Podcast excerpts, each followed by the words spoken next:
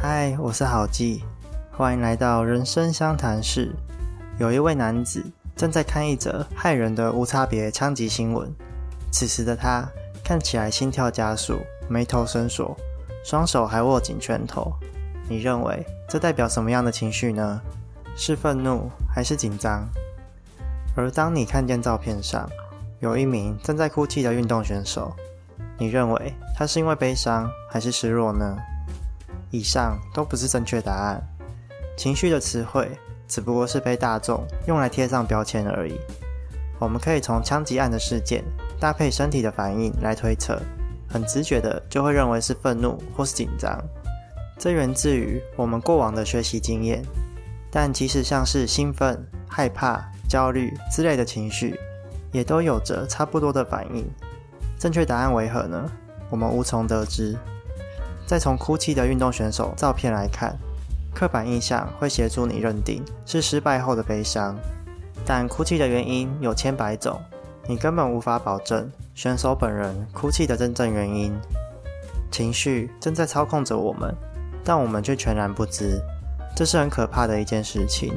媒体使用煽动性的字眼，就足以勾起平民百姓的仇恨；网络酸民的酸言酸语，就可以让你的心情动荡不安。不仅如此，我们也很常在社会中看见法庭上的被告装疯卖傻，或是表现出悔意的模样，而影响了法官的判决。今天这本书将会告诉你情绪的真相。书名是。情绪跟你以为的不一样。作者是丽莎·费德曼·巴瑞特博士，是心理科学学会的主席，也曾经在 TED 进行演讲过。相关连结我会贴在下方，大家有空可以去看看。回到书中，巴瑞特博士提到，情绪是由大脑建构而来的。怎么说呢？请你想想看，你拿了一颗甜美多汁的红苹果，接着你咬了一口。感受到酸甜的滋味和清脆的咬合声音。此时，你的感觉神经元正在处理你对苹果的感觉。然而，就在我刚才说到“苹果”这两个字的时候，你的大脑出现了某种反应。苹果就好像真的出现在你面前。你把以前看过和吃过苹果的零碎知识和画面组合在一起了。你的大脑进行了一次模拟。这个模拟非常的重要，它会触动你的所有神经元，让你的身体产生反应。接着，大脑再利用该事件与身体的反应去赋予其意义，也就是情绪的诞生。举例来说，我如果有惧高症，是因为从高处往下看时，大脑会自动模拟掉下去的感觉，触动了神经元。此时，你的身体产生了对模拟情况的反应。也就是头晕、腿软和发抖。接着，你再赋予事件和身体反应的意义，这种情绪我们就称它为恐惧的情绪。这就是惧高症的由来。而正是因为情绪是我们所赋予的，那显然它就不可能是精准的。同样是对于快乐的反应，一个人欣赏风景和一群人嬉戏喧闹的快乐，就是不同的两回事。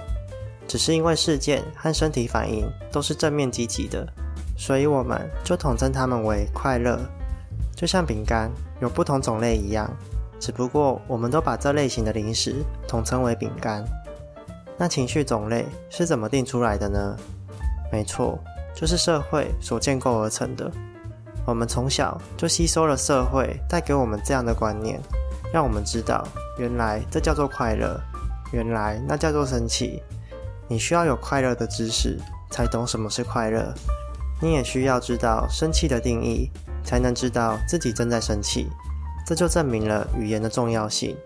所以说，两岁以下的婴儿和你所饲养的宠物们，他们虽然有情感、有本能反应，但他们并没有情绪的概念。有心理学家就做了一项实验，让婴儿看大人的脸部表情，去标示他们的情绪。很显然，他们根本办不到。宠物也必须从经验中学到这些概念，才有办法理解别人的行为意识。所以你会发现，相处越久的宠物，就越能够理解主人的想法。正是因为在相处的经验中学到的概念，这也是为什么它们虽然听不懂你说的话，但却又好像听得懂的感觉。只是它们能否经验人类的情绪，目前科学还找不到证据可以证明。狗在狂吠是生气吗？猫咪呼噜声代表高兴吗？幼鸟哭喊着找妈妈，这些情绪都是来自于人类的共识，并不能代表动物本人的立场。这些行为很可能只是出自于本能的反应而已，但并不代表说它们就不会感受到痛苦或恐惧。它们只是无法建构和人类相同的情绪而已。动物们仍然有感觉、有感受，它们会因为生离死别而哭泣。也会因为被虐待而相当痛苦，这些都来自于本能，而且每种动物的程度都不太相同。演化生物学家马克贝考夫就曾表示，哺乳类动物皆有着相同的神经系统、神经化学物质、感知和表情，而疼痛的感觉正是这样的系统所呈现出来的综合体。这也就意味着，狗、猫、猩猩这些动物所拥有的情感。所能感受到的痛苦和我们是差不了太多的，这也是为什么白老鼠会被拿来作为实验动物。除了成本低、生长快、繁殖力强，最重要的是它是哺乳类，有许多感受都和人类相仿。所以别再拿蟑螂、蟋蟀，甚至是鱼虾这类动物相提并论了，本质上就是完全不同的存在。这也是为什么我们要去建立动物保护法的理由。千万不要把虐待动物的行为合理化了。我们和猫狗都是属于哺乳类，会虐待同类的人，也有很高的几率去虐杀小孩和人类，这是有依据的。因此，任何虐待同类的行为都不是什么好事情。我也知道有些动保人士的行为会比较偏激，但为了反动保。而去挺虐待动物的人，就显得很不明理了。此外，情绪的影响力也涉及到了法律。在美国几个世纪以来，法律一直受到传统情绪观点的影响。比方说，会计师偷了你一生的积蓄，为此杀死他们是不被接受的。但如果是因为配偶偷情，而在怒火之下杀了对方，法律还真有可能为此网开一面。凶手会变成自己是在极端的情绪混乱下动手的，根本无法克制自己的行为。原本预谋犯暗示一级的谋杀罪，但法庭上认为一时失控并非谋杀行为，而该以二级的谋杀罪处理。换句话说，在其他所有条件都相等的情况下，理性杀人被认为是比激情杀人还要更恶劣的行为。这也就表示。法律是假设情绪是人类天性的一部分，会造成我们做出愚蠢和暴力的行为。但真的是这样吗？二零一五年，美国的无差别枪击案，凶手迪伦·罗夫在行凶几个月之前，就一直刻意培养对非裔美国人的愤怒。尽管大家都对他非常的友善，他也能自我催眠：“我是不得不这么做的，那些人都该死。”最后，仍然无情枪杀了在场数十名的非裔美国人。情绪是可以刻意制造出来的，也就是说，冲动杀人很多时候其实早就有意识了，只是一直缺少冲动的理由罢了。另外，刻板印象也征服了情绪的影响力。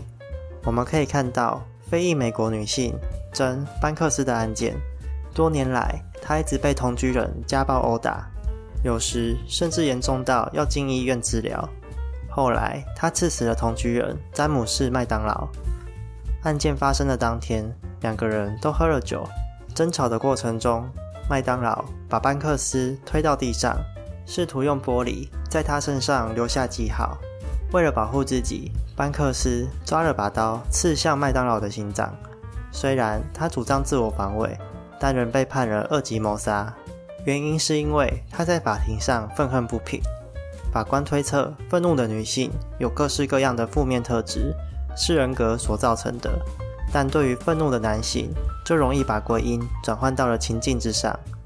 而且，他们也认为，受害女性就必须表现出害怕、恐惧、可怜的样子，而不是生气。举例来说，当女性被强暴时，法官会预期看到他们在证人席上表达悲痛，这样往往能够加重强暴犯的刑罚。然而，当女性受害者表达愤怒时，法官及陪审团就会负面的评价她，认为这个女生的人格可能有些缺失。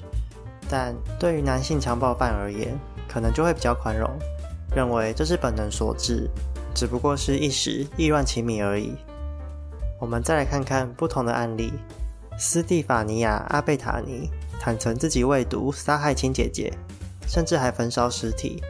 辩护团队大胆地将责任归咎于他的大脑。脑部造影显示，阿贝塔尼的大脑皮质有两个部位的神经元比较少。第一个是脑岛，他们主张这和攻击性有关；第二个是前扣带回，据称这和抑制作用有关。最后，法院将阿贝塔尼的无期徒刑减少为二十年。但这样的判决是否合理呢？大脑的结构竟然被法院认定为是情有可原的解释？难道杀人只要是因为脑袋有问题，我们就应该减轻他的刑责吗？最后，我们再看另一个案例。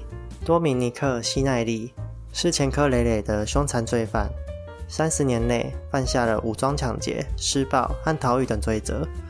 二零零八年时，出现在假释委员会面前，他正在服三个终身监禁的徒刑。假释委员由心理学家、教化人员和其他相关知识的专家所组成的，他们将决定囚犯是否已有悔意，可以进行假释。西奈利成功说服了假释委员会，让他们相信他再也不是内心藏着恶魔的坏蛋。委员全体一致通过了他的假释。结果不久之后，西奈利再次犯下了连续抢劫案，甚至还枪杀了警察。最后，西奈利在逮捕的行动中中枪身亡。州长一怒之下，认定委员会缺乏判断的能力，辞去了其中五名的假释委员。回到当时的情况来看，西奈利真的有可能在演戏，但也有可能在当下真的感觉到后悔，只是出狱后一切回忆就烟消云散了，再度浮现犯罪的念头。我们永远也无法确实知道犯人的回忆判断标准在哪里。法律涉及的因素太多，也造成了许多不公平的判决。回到源头来看。法律是用来规范个人行为和维持社会秩序用的，结果现在却沦为人人喊打的过街老鼠，变成是保护加害人人权的工具。这样是不是已经背离了制定法律的初衷呢？很多时候，情绪都会导致不幸的结果发生。如果我们能够掌控好情绪的话，人生就可以少掉很多麻烦事。而其中最好的方法，便是去了解它的存在。比方说，当你因为别人骂你笨蛋而感到生气时，与其激动地和他争吵，不如先仔细想想看自己在气什么。